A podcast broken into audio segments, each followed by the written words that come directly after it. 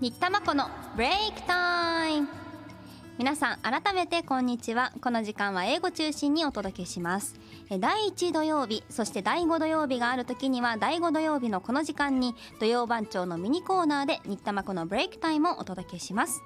では Hello again. My name is Mako Nitta RSK announcer. I was born and raised in Okayama. But also I was taking the class in English when I was in elementary school and university So because I love English and love my hometown Okayama, I decided to do radio in English for the people who are from overseas or trying to learn English and so on. And of course, I will translate it into Japanese too. I hope this time will be sometime like the opportunity to learn more about Okayama. You can enjoy this corner in podcast too. 私新田は岡山で生まれ育ったバリッバリの岡山っ子ですが英語も大好きなんです。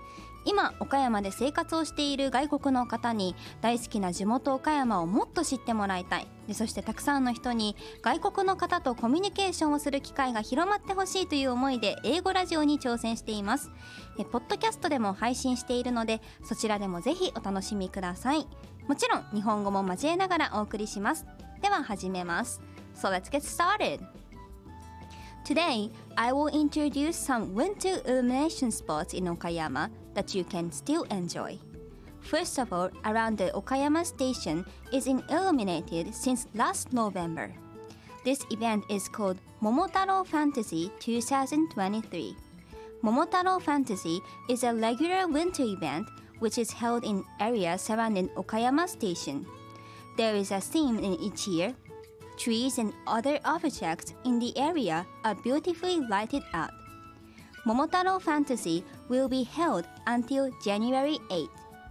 今日はまだ楽しめる岡山の冬のイルミネーションスポットをご紹介しますまずは岡山駅周辺を会場に毎年開かれている桃太郎ファンタジー2023です岡山の街を明るくしていこうという趣旨のもとに1986年にスタートした光のファンタジーで私も子供の時から毎年目にするイルミネーションです。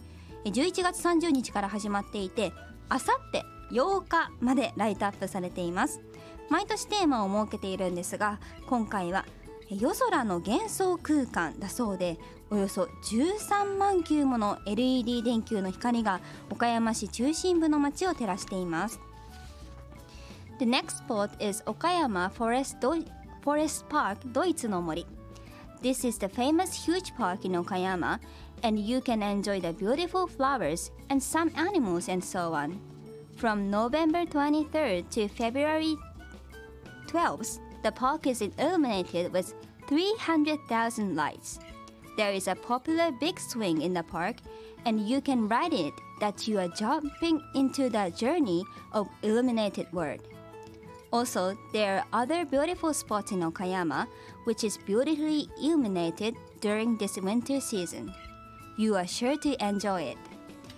続いては岡山フォレストパークドイツの森のウィンターイルミネーションをご紹介します 11月23日から2月12日まで園内がライトアップされています。去年よりもパワーアップしていてなんと30万球もの光が園内を照らしています。